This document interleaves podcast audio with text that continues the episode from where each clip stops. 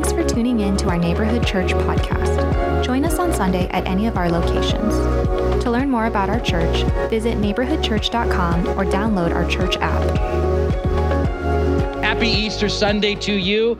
My name is Mike, one of the pastors here, and I am so glad that you have come to celebrate with us the victorious resurrection of Jesus. Oh, what it must have been like uh, on that first day uh, we could read about it all through the gospel accounts. And if you want to know a place to go to really get excited, I'll share some this morning, is Luke chapter 24. But on that day, like those women who went to the tomb, as the Bible records in Luke 24, verses 1 to 12. See, a lot had happened this past week. Palm Sunday, Jesus had ridden into Jerusalem with palms flying and people shouting out what we just sang Hosanna, Blessed is he who comes in the name of the Lord. They thought Jesus was going to set up his kingdom right then and there. Well, it turned out to be not quite that way this week. There was back and forth of Jesus traveling in and out of Jerusalem. The Pharisees were getting upset and they were plotting against him. Finally, they realized they got to get rid of him. Judas had made a pact with them to betray him. They went to the upper room. And as we celebrated here, Maundy, Thursday, this time where Jesus celebrated the Passover in the upper room, Jesus is washing the disciples' feet. He even washed the feet of his betrayer, Judas, as he went out and sold out where Jesus was going to go next. Because after dinner, they went out to the garden, the Garden of Gethsemane. And it was a terrible night of, of, of, um, early morning of prayer and that. And then Judas comes, betrays Jesus, and he's hauled off. And all through Friday, we call it Good Friday. It didn't seem very good because it was horrible, the things that happened. Jesus beaten, scourged, whipped, punched, crown of thorns on his head, and strung up on a cross to suffocate to death. And then he breathed his last and was taken, rushed to a tomb because Sabbath was coming. Broken, struggling, questioning everything, feeling disillusioned, the disciples and the follower of Jesus must have felt. But here on that morning, these women come to the tomb. They, they're carrying spices because they really didn't have a chance to anoint Jesus' body as a normal burial. And so they get to the grave, and the grave somehow is rolled open, and there's nothing inside no body, no Jesus, just the cloth laying there. They see a couple of men kind of dazzling. They I guess they're angels. They said, Hey, why are you looking for the living among the dead. He is risen. and they get excited about that and they run off to the disciples. The disciples are, can't believe it. And Peter and John just take off. They take off towards the, to the tomb, and John recounts as he gets there first. He steps there and looks into the, into the tomb, and, and Peter just blazes by. He sees all of this. Peter wonders at what goes on, and John looks and it says he believes in John chapter 20, verse 11. That word believe means he gets it. It finally sunk in. Everything, all the planets aligned, all the things that Jesus said aligned, and he believed Jesus has his Lord and his Savior. And that despite what seemed tragic, because John held on to Jesus in faith, there was triumph. Well, that wasn't all. As you read down in Luke chapter 24, verses 13 now to 35, two people are walking away from Jerusalem on the road to Emmaus. And they're walking along and they're talking, and all of a sudden someone just seems to be with them. Hey, where did he come from? And as they're walking along there, they begin to talk, and the person who kind of showed up says, What are you guys talking about? And they say, Have you lived under a rock and you don't know what's happened in Jerusalem? This person who claimed to be Messiah and, and we thought he was going to take over and that he's died in a tomb. And this person who comes alongside these two in the road to Emmaus begins to talk about scripture and goes through the Old Testament and begins to talk about how all of that talks about Messiah and how Messiah will come and bring victory through this amazing king that we call Messiah when we move under his leadership. And then as Luke goes on in verse 24, chapter 24, verses now 36 to 49, uh, the disciples are all huddled in the upper room, and all of a sudden, Jesus is there. They think a little afraid, but they begin to hear him talk and they realize this is Jesus. They can't believe it. They can't believe it. He really has risen from the dead. All the disciples were excited except Thomas, who wasn't there. And as John chapter 20, verses 24 to 29 talk about, he says, Unless I see the nail prints in his hand and the sword uh, pierce in his side, I will not believe. Eight days later, the disciples are in the upper room. Jesus appears. And he walks right up to Thomas and says, Look, look. Thomas drops to his knees and says, My Lord and my God. You see, Jesus is the answer to life's doubts and struggles. Hundreds of people saw Jesus alive, even 500 at one time, as 1 Corinthians 15 6 says. Jesus is alive, he is risen. I love S.M. Lockridge. As he talks of Jesus, he says this.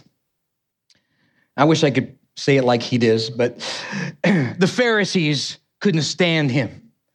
They found out they couldn't stop him.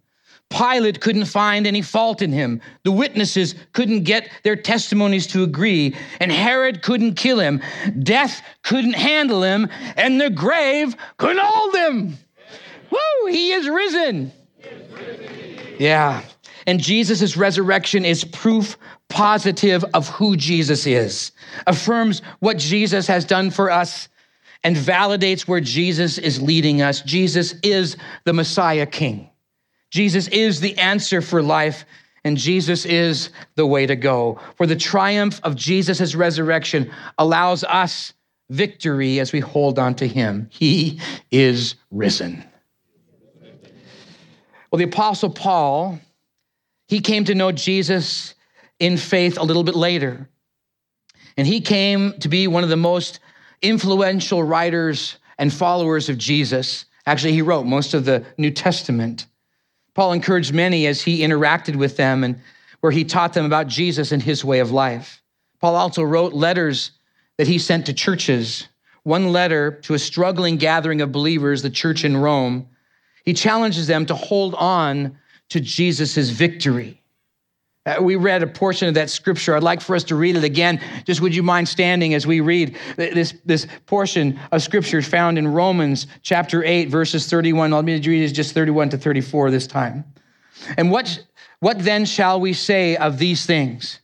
If God is for us, who can be against us? He who did not spare his own son, but gave him up for us all how will he not also with him graciously give us all things? Who shall bring any charge against God's elect? It is God who justifies. Who is to condemn? Jesus is the one who died more than that, who is raised and who is at the right hand of God, who intercedes for us. Will you pray with me? Father God, as we celebrate the resurrection, along with those in that first saw you alive. We celebrate many thousands of years later, but we are excited still the same. You are alive, and you had victory over death and created victory over sin. And we stand victorious knowing that we share in that victory. God, this morning, as we delve into that a little bit, and understand that victory, God. May we uh, live that victorious life. Encourage us and challenge us as we take a look in your word, we pray in the name of Jesus. Amen. You can have a seat. We're going to be looking at uh, a few of the verses later in Romans chapter 8, verses 37 to 39. and we're going to look at three victory, victory giving truths of Jesus to hold on to.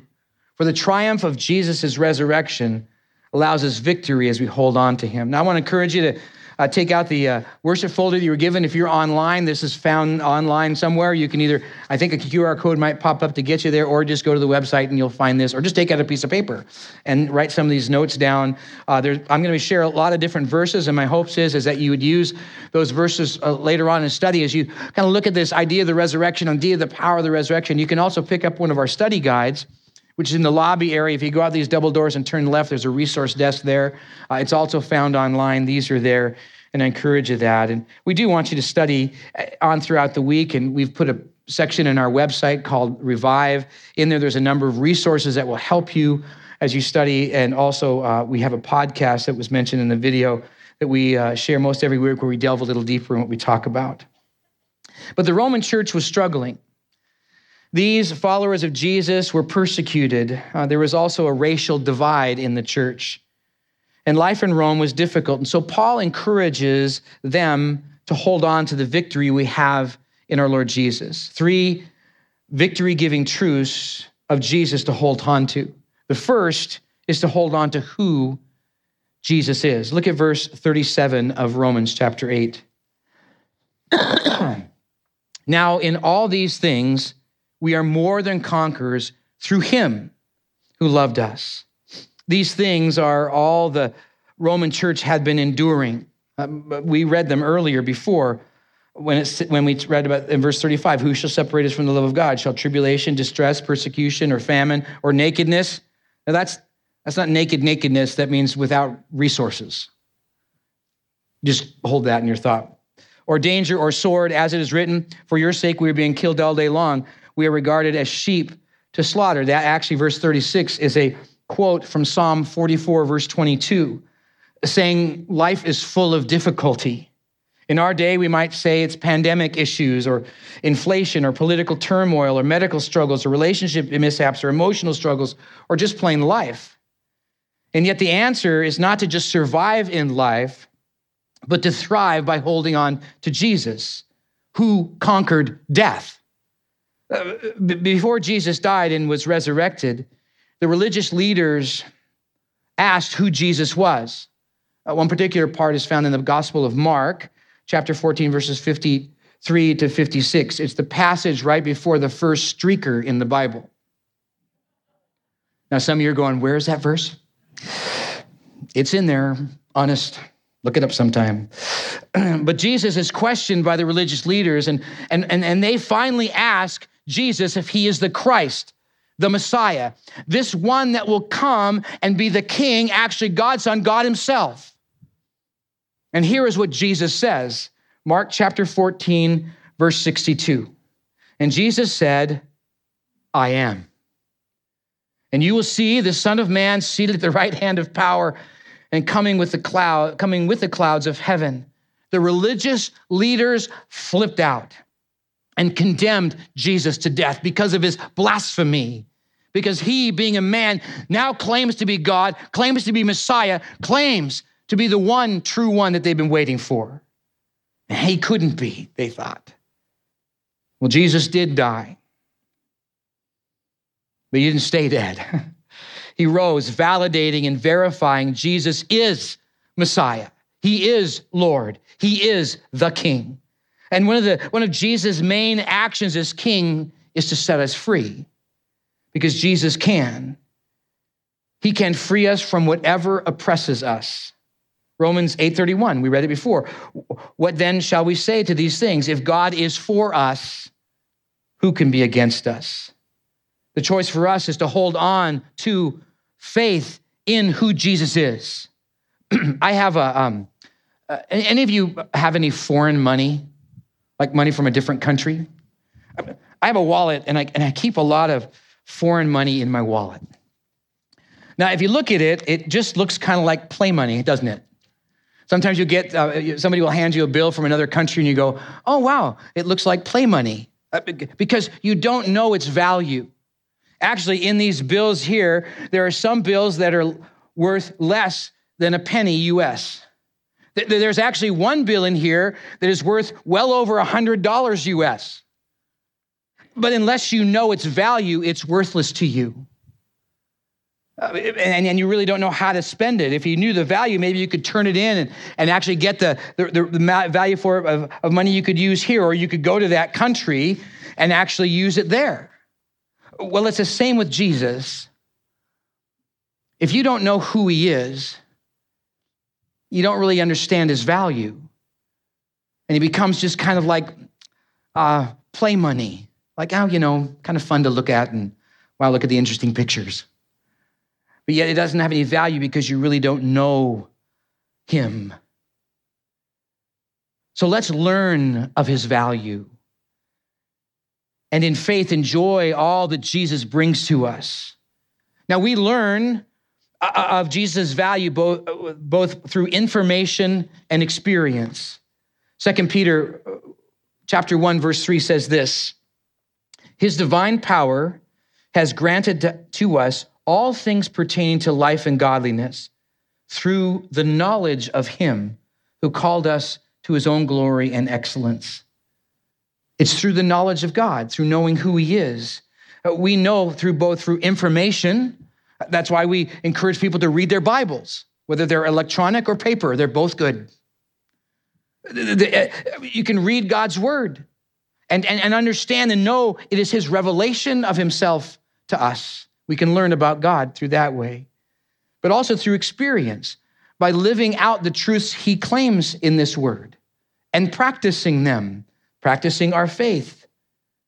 One truth that happened on this day is that Jesus rose from the dead to let that victory uh, move in our lives and to live triumphant. For the triumph of Jesus' resurrection allows us victory as we hold on to him. So know him better. I encourage you to jump into this next series. It's a series in Psalm. It's, it's, it's called, uh, the subtitle is God is Bigger Than You Think. The Bible book of Psalms is an amazing one that shows us all about God. And we're going to be looking at the last part of the Bible book of Psalms. It's called Book Five. I think you'll be encouraged by that starting next week. Well, the next of these three uh, victory giving truths of Jesus is to hold on to what Jesus does. Look again at verse 37 of Romans 8. No, in all these things we are more than conquerors through whom who loved us. To be more than conquerors is to be super victorious. Jesus gives us victory in life. The, the ravaging of sin is stopped by Jesus, and the resurrection proves it. Uh, back to 1 Peter, now chapter 2, verse 24, it says, He, that's Jesus, himself bore our sins on his, on his body on the tree. The tree is the cross, that we might die to sin and live to righteousness. By his wounds, we are healed. That's a quote from Isaiah 53. Jesus paid our fine. It would be like if I got a traffic ticket and you said, Oh, Mike, let me pay that for you. I go, Really? It's $400. I ran a red light. I think it's more now. I think it's like $500. No, no, no. I really want to pay it. Well, you can't afford it. I don't care. I want to pay it for you. Jesus' payment of our violations keeps going. See, when he was on that cross, that Friday evening, just before Sabbath started, eh, the sky went dark. Uh, he looked up and said, It is finished. The word is tetelestai. It means we won. It's a victory cry of Jesus that it is finished. All of our sin, past, present, and future, are paid for on the cross. It is complete. It is done. It is finished. And we now are free to live right, to live life God's way. See, see living Jesus' victory is a choice to live God's right way. Now, sure, God's way is tough at times, for it's different from the way of the world. God's way says, love your enemies, be generous, go to church, be selfless. But we can be more than conquerors, meaning we can be super victorious. It's a 154 to 6 basketball win beyond the scope of what is a regular victory because Jesus is right with us, fighting for us, turning tragedy into triumph. Israel, uh, the nation of Israel uh, was being in bondage in Egypt long, long ago, and, and God released them. We celebrated some of that and learned that story on Thursday when we learned of the Passover and talk through that. And, and they're, they're freed from Egypt. Finally, they got let go and they were walking out towards the Red Sea. And the sea was there, and the, as the Egyptian army was behind them, and they began to complain to Moses, What have you done? You've brought us out into the desert to die. We're now we're going to die at the hand of the Egyptians. And Jesus, uh, Moses says to them to encourage them in Exodus chapter 14, verse 14, he says, The Lord will fight for you. You only have to be silent. Boy, some of us need to just have that verse written somewhere where we see it all the, all the time because we feel the battle. We feel the battle kind of coming towards us, and there's no way out. The Lord will fight for you. When you come under His realm, under His rule, the Lord will fight for you. This victory is not that we will be free of struggles. But the Lord will take the struggles, the hardships, the broken relationships, the financial issues, the medical problems, the hurtful situations, the emotional struggles, even the grief. And He would turn these trashy realities in our life into triumph, working them into something amazing. He will upcycle them. You know what upcycling is? It's not cycling up a hill. It's take off from the word recycle, but upcycle. It's taking trash and making it into something amazing. It's kind of like a, uh, the, you're wondering what I had on the, the, the, display table, prop table today. But here is a, here's a coin purse made out of discarded uh, measuring tapes. Isn't that kind of cool? Looks kind of neat. Over here is a, a, a bunch of uh, cloths made out of discarded bamboo. They figured they would upcycle it into something useful. And then here in the middle, these are cookies. now, I haven't tasted them yet, so I can't attest to that. But it even says up here upcycled. They're upcycled from almost getting ready to be trashed okra. They made something amazing out of okra, discarded okra. Man, if they can do that with cookies, what can Jesus do with the tragedies in our life, right? I mean, come on. But the truth is, Jesus does that. He takes the trashy situations of our lives and he turns them into something useful. Oh, Romans 8 28. And we know that for those who love God, all things work together for good for those who are called according to his purpose. That's God's good in line with his plan and his purpose. That's victory. That's what Jesus does. And his resurrection proves Jesus' victory. For if Jesus can raise from the dead, he can certainly turn our trashy situations into triumph. The triumph of Jesus' resurrection allows us victory as we hold on to him. One more victory giving truth of Jesus to hold on to is to hold on to where Jesus is leading. Look now at verse 38 to 39 of Romans chapter 8. For I am sure that neither death, nor life, nor angels, nor rulers, nor things present, nor things to come, nor powers, nor heights, nor depth, nor anything else in all creation will be able to separate us from the love of Christ, love of God in Christ Jesus our Lord in Christ, meaning with who he is, with what he has done. And our holding on to him in faith is what engages that. And there is answers to life's questions. Jesus is the answer to our disconnect from God. You see, the unfortunate reality is we are born disconnected to God. Isaiah 59, verse 2 says that our iniquities have separated us, our sin has separated us from God. We're born that way. But yet Jesus leads to a connection with God because all the sin of the world was dumped on him on the cross. And all we need to do is to step into faith. See, that's what Jesus came for. That's what he died for, not only to show us how to relate to God, but to take the penalty for sin on the cross. And so, as he was there up there, all the sin of the humanity was dumped on him and he paid it in full tetelestai. And all we need to do is to reach out in faith and accept that, that we're sinful, that we need a Savior, and it's Jesus. And I want to encourage you, if you have not yet made that choice of faith, explore that more. That's why we've created uh, these packets. They're just next step packs. They're, they'll be at the uh, doors as you leave, or they're on a table at these double doors. Turn left, there's a resource table there, they'll be there. Uh, if you're online and you want to receive one, just email me. My email's on there. You can look at it at the website, and I'll send you one. We need to follow Jesus' lead and stay connected to God.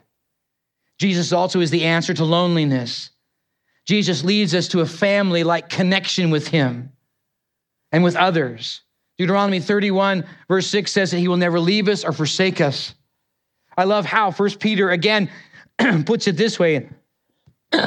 In First Peter chapter 2, verses 9 to 10, he says, when we come to that step of faith, he says that we now enter into a family, and you are a chosen race, a royal priesthood, a holy nation, a people of his own possession, that you might proclaim the excellencies of him who called you out of darkness into his marvelous light. Once you were not a people, but now you are God's people. Once you had not received mercy, but now you received mercy. So why not follow him? He has the answers. He's the answer to our loneliness, the answer to our disconnect from God, and he, he is the answer to purposelessness.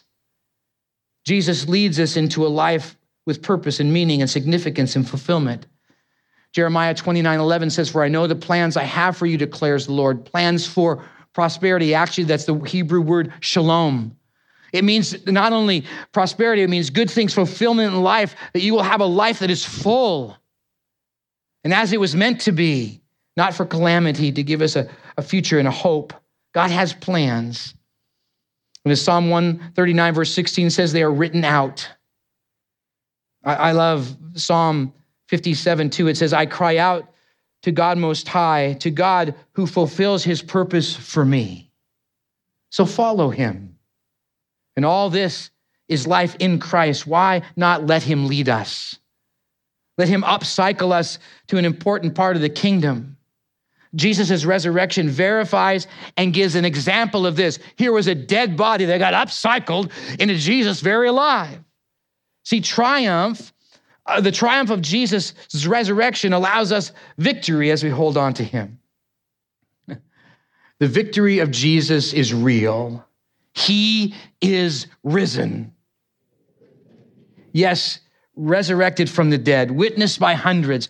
Let that truth inspire you. Hold on to Jesus' victory. Hold on to who Jesus is, to what Jesus does. Hold on to where Jesus is leading, for the triumph of Jesus' resurrection allows us victory as we hold on to him.